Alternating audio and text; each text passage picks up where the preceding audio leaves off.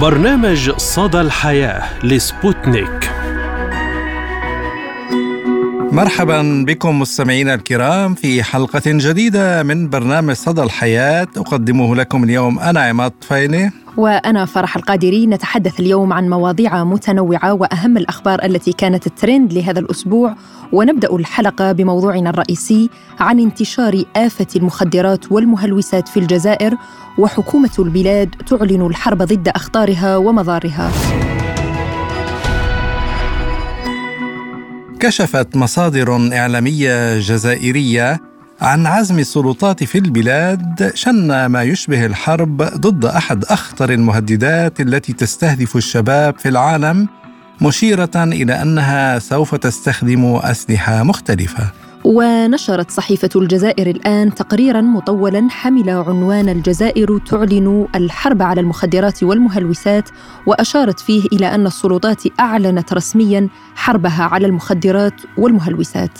ونوهت الصحيفة إلى أن السلطات تقود حملة واسعة في الجامعات والمساجد والفضاءات التربوية والعامة عن طريق وزراء وأئمة وشخصيات عامة بعد أن تأكد للجميع أن الجزائر تتعرض لحملة ممنهجة من لوبيات مغربية معادية لا هدف لها إلا إغراق الجزائر بكل المهلوسات والمؤثرات العقلية بحسب التقرير. ويأتي هذا التقرير بعد تصريحات أدلى بها وزير الصحة والسكان وإصلاح المستشفيات الجزائري عبد الحق سيحي أشار فيها إلى أن بلاده تواجه قوى شر تحاول نخر الشباب الجزائري عن طريق الترويج للمخدرات. بدوره قال وزير الداخلية والجماعات المحلية الجزائري إبراهيم مراد إن الجزائر تواجه حربا باستخدام المخدرات تستوجب على الجميع مواجهتها بشتى الوسائل. وشدد مراد في تصريحاته التي أدلى بها خلال جلسة علنية بالمجلس الشعبي الجزائري على أن الجزائر مستهدفة من خلال المخدرات إذ تواجه حربا من الجارة الغربية تستوجب علينا مواجهتها بشتى الوسائل من خلال إشراك جميع القطاعات والهيئات المختصة والمجتمع المدني. وأشاد الوزير بالعمل الجبار الذي يقوم به الجيش الوطني الشعبي ومختلف الأجهزة الأمنية في مكافحة هذه الظاهرة وحماية حدود البلاد من جميع أشكال الجريمة. وبين التقرير أن الجامعات الجزائرية بدأت اسبوعا توعويا مخصصا لمكافحة إدمان المخدرات في الوسط الجامعي بهدف مساندة الجهود الحكومية وامرت وزارة التعليم العالي كافة الجامعات والمؤسسات التابعة لها بتخصيص أسبوع توعوي وطني حول هذه الظاهرة بالتنسيق مع الديوان الوطني لمكافحة المخدرات وإدمانها. من جهة أخرى كشف رئيس المنظمة الوطنية لرعاية الشباب في الجزائر عبد الكريم عبيدات عن حقائق صادمة حول الأنواع الجديدة التي بات المدمنون على المخدرات والمهلوسات يتعاطونها للشعور بالنشوة. وقال عبد الكريم عبيدات إن حبوب منع الحمل بدأت تأخذ طريقها وسط شريحة من المراهقين والشباب المدمنين وهو ما تم اكتشافه في جلسات العلاج التي يشرف عليها فريق من الأطباء والمختصين في مركز بوشاوي. وأكد عبيدات أن جلسات العلاج التي طالت مجموعة من المراهقين والشباب أكدوا لجوءهم إلى مزيد من الحيل والإقبال على تعاطي أنواع أخرى من الأقراص على غرار حبوب منع الحمل التي تعتبر من الأدوية الهرمونية ظنا منهم أنها تشعرهم بالنشوة وتدفعهم لاستهلاك المزيد من الحبوب الأخرى. وصرح بأن هدف إقبال هؤلاء المدمنين على تعاطي حبوب منع الحمل هو إفلاتهم من العقاب والمتابعات القضائية لأن القانون لا يصنف هذه الحبوب ضمن المخدرات. وأشار في السياق ذاته إلى أن الحبوب المهلوسة تشهد ندرة في الكثير من الصيدليات وقد يكون ذلك من أسباب الإقبال على تناول حبوب منع الحمل من طرف المدمنين الذين يرون فيها مؤثرا عقليا لا يجرهم إلى العقاب. في الوقت نفسه بدأ خطباء المساجد المنتشرة في الجزائر بالحديث عن مخاطر المخدرات وأثارها خاصة على فئة الشباب. وحذر الأئمة من خطورة الوقوع في شراك هذه الآفة التي تعد أحد أسباب فساد العقل كما نظمت وزارة الصحة اسبوعا توعويا حول مخاطر الإدمان على المخدرات وللتعليق على الموضوع ينضم إلينا من الجزائر العاصمة الناشط الشبابي والاجتماعي في اتحاد منظمات الشباب الجزائري الأستاذ عادل صوالح. أهلا ومرحبا بك أستاذ عادل في حلقة اليوم من برنامج صدى الحياة ونسأل حضرتك يعني ما أعلن عنه وزير الصحة والسكان وإصلاح المستشفيات الجزائري بأن البلاد تواجه قوى شر تحاول نخر الشباب الجزائري عن طريق الترويج للمخدرات برأيك ما الهدف من توريط فئة الشباب بالمخدرات وبكميات هائلة. طبعا شوف هو هو هو هو الشباب تعتبر واحدة من من من القواعد الأساسية لكل كل دولة. نحكي على على سواعد عاملة على قوة قوة اقتصادية بشرية بامكانها ان تطور البلد من النواحي المختلفة الناحية الاقتصادية الناحية العلمية آه، الناحية الاجتماعية. طبعا ضرب الشباب هو ضرب مستقبل بلد في حد في حد ذاته. يعني وخاصة باستعمال آه، وسائل مختلفة وواحده منها هي المخدرات أو المهلوسات اللي تترك الشباب في يعني يركز في في في في نقطة سوداء تتركه بعيدا جدا كل البعد عن عن الرغبة في التطور عن الرغبة في المشاركة والمساهمة في في الحراك الاجتماعي الاقتصادي الثقافي في المساهمة في في مجتمعاتهم حتى على المستويات الصغيره جدا طبعا ضرب الشباب في اي في أي دولة يعتبر آه، ضرب البلد في حد ذاتها وضرب مستقبلها يعني. أستاذ عادل يعني السؤال الأهم اليوم هو يعني بالرغم من التقنيات الجديدة المتطورة في كشف حيازة المخدرات عبر الحدود وإمكانية منع إدخالها للبلاد لكن يعني نلاحظ زيادة انتشارها ووجودها في الجزائر إلى ما يعود هذا برأيك؟ والله شوف يعني لو حكينا عن المخدرات في حد ذاتها ممكن هو مشكل مشكل عالمي وليس مشكل جزائري فقط نعم. وخاصة في الدول العربية ليس فقط الجزائر يعني نحكي تقريبا عن كل الدول العربية انتشار المخدرات وخاصة الأنواع الجديدة منها واللي آه، آه، استهلاكها أسهل من من المخدرات التقليديه مثلا مثل الماريجوانا أو أو أنواع أخرى اللي ممكن تحتاج وقت أكثر. يعني نحكي على مخدرات مثل الحبوب المخدرات الكيميائية. يعني استهلاكها أسرع وتداولها أسرع من المخدرات التقليدية والكشف عنها يعتبر نوعا ما آه، أعسر أو أصعب. يعني فهمت كيف؟ خاصة مسألة الحبوب. الحبوب المهمسه واللي هي تعتبر الآن إشكال عالمي وإشكال كبير جدا في الدول الناميه أو في الدول العربية بشكل بشكل بشكل محدد. طبعا آه الرقابة عليها صعبة جدا لأنه ما فيش تقنية محددة بامكانها أنها تكشف هذا النوع من المخدرات مثل ما تحدثنا عن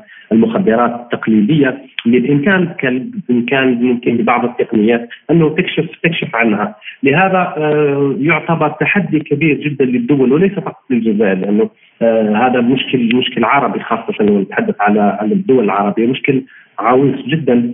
يحتاج طرق أمنية جديدة والأكيد جدا أنه الجزائر بما يعني عاملة في حسابها هذا هذا هذا الشيء. وطبعا هي تطور وتحاول ان ان أن تحين طرقها الأمنية وخاصة على الحدود لأنه مؤخرا ممكن في السنوات الأخيرة شهدت يعني الجمارك الجزائرية أو الأمن الجزائري بمختلف آه، فئاته وتخصصاته. يعني القبض على على وحيازه الكثير من من الشحنات اللي كانت داخل الجزائر عن طريق البحر أو عن طريق البر بكميات مهولة جدا. يعني بارقام مهولة جدا خاصة بما تعلق بالحبوب المهلوسة التي يعني آه، أرقام يعني مخيفة جدا فهمت كيف؟ لذلك نعم. يعتبر يعتبر هذا الأمر آه، هام جدا وخاصة بما تحدث به الوزير أو حتى ممكن آه، وزراء ثانيون أو حتى إداريين ثانيين في في الجمارك أو في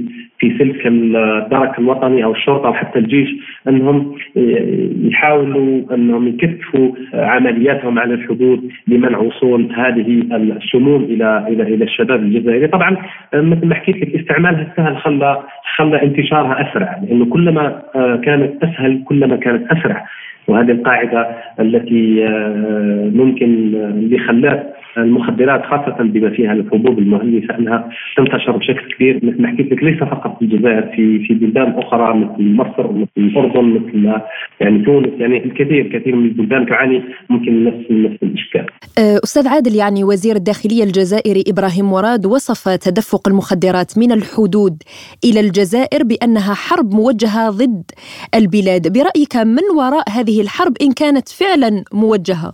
والله شوف الجزائر مع مواقفها مواقفها الكثيره وخاصة عودة الجزائر إلى إلى الساحة الدولية والساحة الإفريقية آه، والساحة العربية بقوة راح يخلق لها راح يخلق لها آه، أعداء حتى الأعداء التقليديين أو الأعداء القدامى ممكن يتحركوا بشكل أكبر لأنه الجزائر ستجد ستزعج عفوا ممكن بعض بعض بعض الجهات أو بعض الكيانات اللي تحاول أنها تزعزع استقرارها بشتى الطرق ويعتبر زعزعة الشباب أو زعزعة الشارع بهذه المؤثرات العقلية أو المخدرات واحدة من الأساليب اللي تستعمل اللي تستعملها. وما ننساوش أنه مثل ما حكيت لك الجزائر مؤخرا آه، أصبح لديها دور كبير جدا في الساحة العربية والساحة الإفريقية والساحة العالمية. حتى هذا راح يجلب لها الكثير من الأعداء. لم يفتك وزير وزير الداخلية أو حتى وزير الخارجية في الأمر لأنه آه هذا الشيء ما لمسناه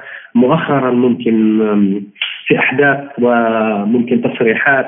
مختلفة من جهات مختلفة ومن دول مختلفة وحتى دول دول كبرى اللي آه، يعني نقدر نقول مش هددت الجزائر ولكنها توعدت بأشياء ممكن الظاهر منها أنها أشياء عادية ولكن ما خفي اعظم طبعا. سؤال أخير أستاذ عادل يعني هل تسهم الحملات التوعوية المتعلقة بأضرار المخدرات ومخاطرها وضرورة التبليغ عن المروجين لها في أوساط الشباب في الجامعات والمدارس والشوارع في التخفيف من حدة هذا الانتشار؟ نعم أكيد شوف التحسيس التحسيس يبقى دائما وسيلة من الوسائل اللي بامكانها انها تأثر على على على المجتمع وخاصة الشباب. وطبعا بشتى التحسيس بشتى بشتى الوسائل عن طريق الإعلام عن طريق الجمعيات عن طريق المنظمات الطلابية عن طريق الأحزاب عن طريق حتى عن طريق الدين عن طريق المساجد عن طريق الزوايا.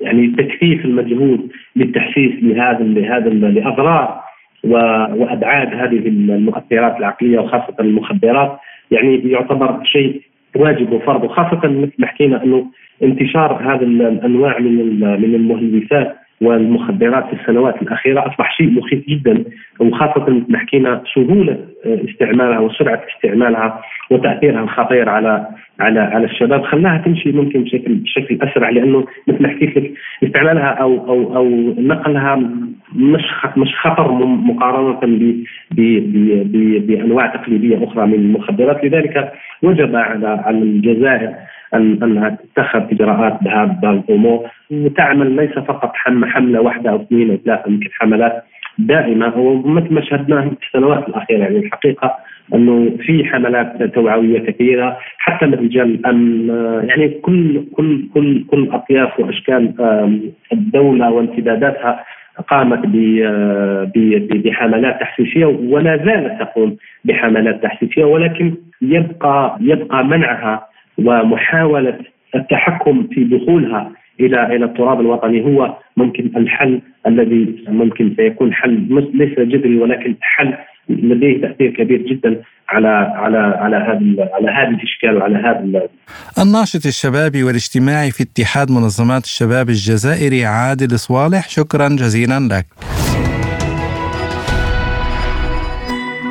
ونتابع حلقة اليوم بأهم الأخبار التي كانت ترند لهذا الأسبوع وما هو أول خبر لديك يا عماد؟ نعم فرح تداول رواد مواقع التواصل الاجتماعي بكثرة أنباء حول ارتباط النجم العالمي توم كروز بالمغنية الكولومبية شاكيرا ويأتي ذلك إثر ظهور النجمين معا في سباق سيارات ميامي جراند بريكس حيث انتشرت صور ومقاطع فيديو للثنائي بسرعة البرق ظنا أنهما في علاقة عاطفية لم يتم الإعلان عنها.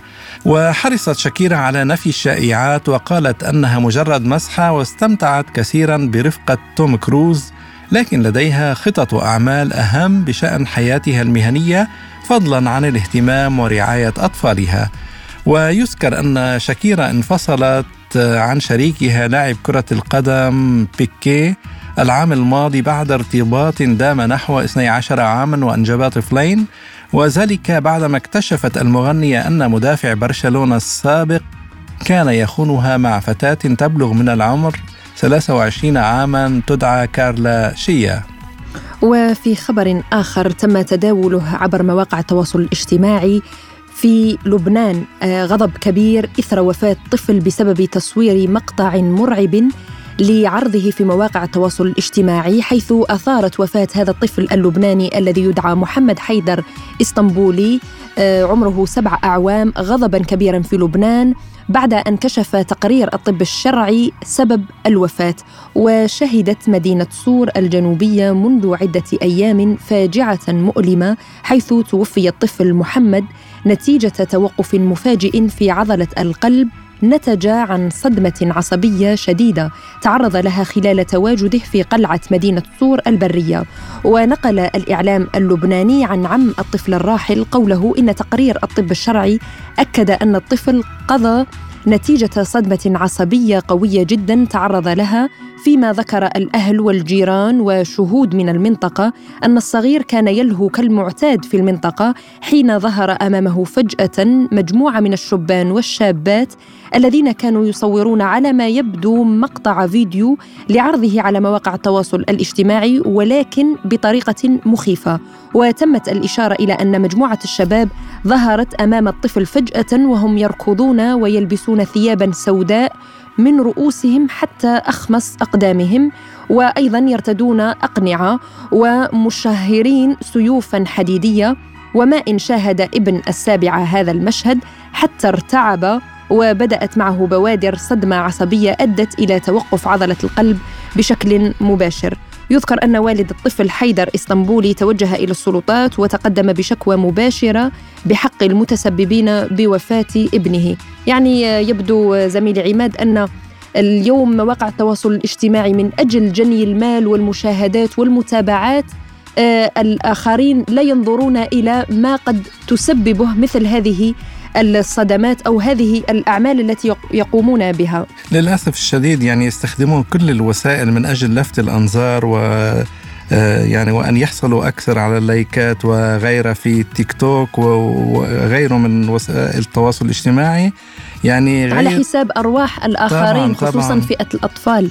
نعم. طبعا وخصوصا أنه تم تصوير هذا المشهد بدون أي رخصة وبدون أي ان أن يكون هناك تحذير أو شيء للأهل وهذا شيء يعني خطأ ويجب معاقبة هؤلاء الناس الذين يتصرفون بشكل تلقائي وبدون تخطيط وبدون أن يعني يفكروا بالآخرين وبالأطفال خصوصا. نعم. في الخبر الآخر من غزة يمكن أن نت يعني نتحدث عنها أكثر. هناء الغصين أصغر رائدة في فن التطريز اليدوي.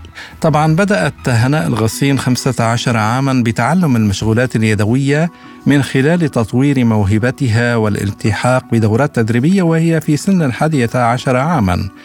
وتقول الغصين لوكالة معن الفلسطينية إن والديها يشجعانها على تعلم المشغولات اليدوية وذلك من خلال تحفيظها القرآن الكريم إذ كانت مكافأتها على حفظ كل جزء من القرآن الالتحاق بدورة تدريبية للكروشية أو المشغولات اليدوية. وفتحت الغسين مشروعها الخاص بداية من خلال وسائل التواصل الاجتماعي ثم المشاركة بالمعارض لتطلق عليه مشغولات الهنا. وتبدع الغسين في التطريز والكروشيه والإكسسوارات. وعن الصعوبات التي تواجهها توضح أن عدم توفر المواد اللازمة لعملها وأسعارها المرتفعة يؤثران في طلبيات الزبائن والتأخر نوعا ما في تسليم المشغولات في الموعد المحدد. ويساعد هناء في تنفيذ المشغولات اليدوية والدتها خاصة في أوقات الامتحانات والدراسة مع تنظيم هناء وقتها بين عملها ودراستها.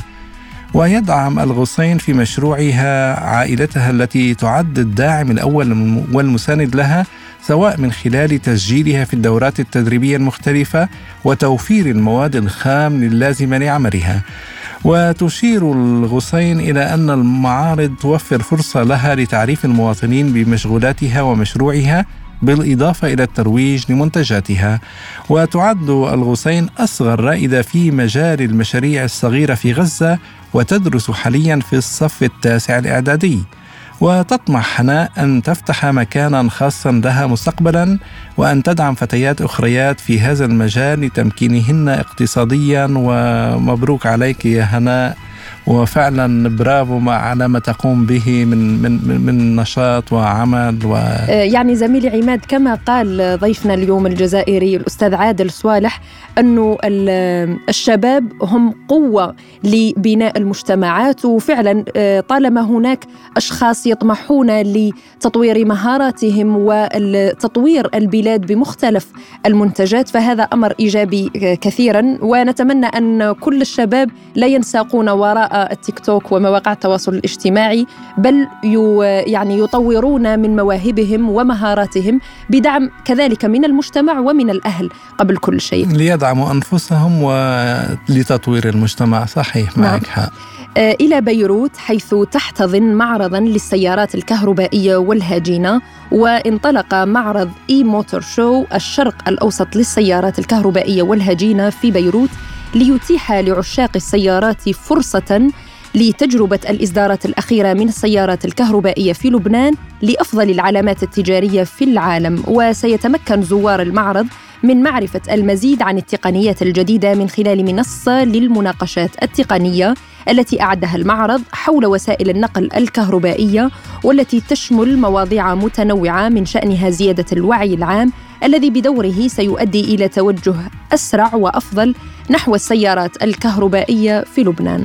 كما يقدم المعرض لعشاق السيارات حلبة كهربائية للقيادة التجريبية داخلية وخارجية قيادة تجريبية للسيارات الكهربائية بلا ضجيج وبلا انبعاثات سامة إضافة إلى أربعة أنواع مختلفة من وسائل التنقل الكهربائية للأفراد وتوافد آلاف الأشخاص لزيارة المعرض الأول من نوعه الذي تستضيفه بيروت وتشارك فيه أحدث السيارات الكهربائية التي وصلت إلى لبنان ومن أهم العلامات التجارية العالمية. وإلى الجزائر أين انطلقت فعاليات الدورة الثالثة من مهرجان إيمد غاسن السينمائي الدولي بمشاركة مخرجين ونقاد والمتابعين للشأن السينمائي ليواكبوا أفلاما تمثل عددا من دول القارات الخمس وهي مصر، تونس، سوريا، لبنان، الإمارات العربية المتحدة، فلسطين، الأردن، الصومال وغانا، الولايات المتحدة، الصين، ألمانيا، النمسا، جنوب أفريقيا وكندا، إندونيسيا وإيران، بولندا وتركيا. واستقبل المهرجان 550 فيلما قصيرا من 60 دولة منذ الإعلان عن تنظيم هذه التظاهرة السينمائية الدولية. تم اختيار 22 منها. ومهرجان إيميد غاسن هو تظاهرة سينمائية دولية للأفلام القصيرة تأسست سنة 2019 وهي من تنظيم التعاونية الثقافية اللمسة المتعددة من طرف وزارة الثقافة والفنون الجزائرية وتعقد فعالياته بشكل دوري كل سنة في ولاية باتنا. والتظاهرة عبارة عن منافسة في مهن العرض السينمائي كما تضم الورشات التكوينية وملتقيات ومخرجات سياحية. واستمدت التظاهرة التسمية من الضريح النوميدي إيمد غاسن المتواجد بالمنطقة ويطلق المهرجان هذا العام أو يطلق المهرجان هذا العام مسابقة إيمد غاسن كيدز وهي مسابقة خاصة بمنتجي الأفلام من الأطفال المخرج الصغير حيث ستكون بالموازاة مع المسابقة الرسمية لمهرجان إيمد غاسن السينمائي الدولي. راعية أغنام جزائرية تخطف الأنظار بفيديوهاتها وتقدم نصيحة للفتيات. خطفت شابة جزائرية الأنظار عبر شبكات التواصل الاجتماعي بفيديوهاتها من المنطقة الريفية التي تقطنها وهي مستمتعة برعي الأغنام. وتظهر الشابة المنحدرة من ولاية بجاية والمسماة تيريزا بن صافية في أحد المقاطع المتداولة وهي تتحدث عن فخرها بأصولها والحياة التي تعيشها. وقالت تيريزا إن الكثيرين يحبون الظهور بشكل مبالغ فيه على المواقع ولكنها تعلمت الظهور على طبيعتها موجهة رسالة لجميع الفتيات أن لا يخجلن بما هن عليه وأن يخرجن للعالم دون تصنع لافتة أن رائدات مواقع التواصل الاجتماعي أصبحن يتسابقن لإظهار المثالية بالتصنع.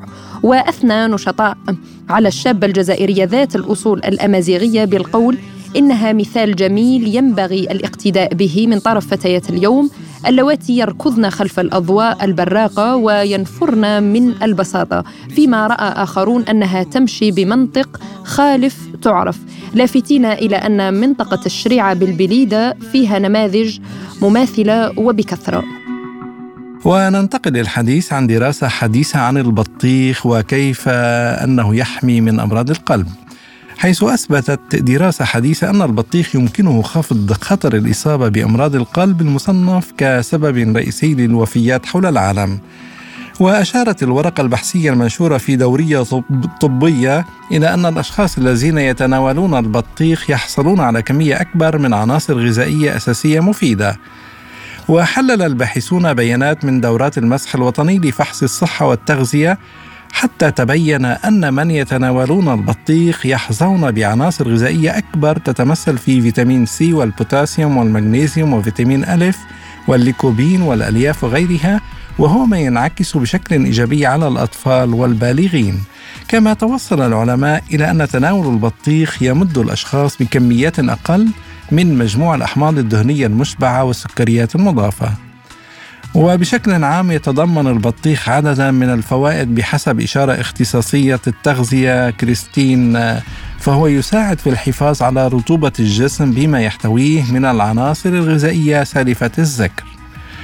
ونختم بأن البطيخ أيضا يحتوي كذلك على حمض سيترولين الأميني المصنف باعتباره مكملا للتمرين لدوره في توسيع الأوعية الدموية خاصة أنه يعزز نمو العضلات ويخفض مستوى ضغط الدم بما يمنع انسداد الشرايين وهو برأيي أطيب فاكهة صيفية.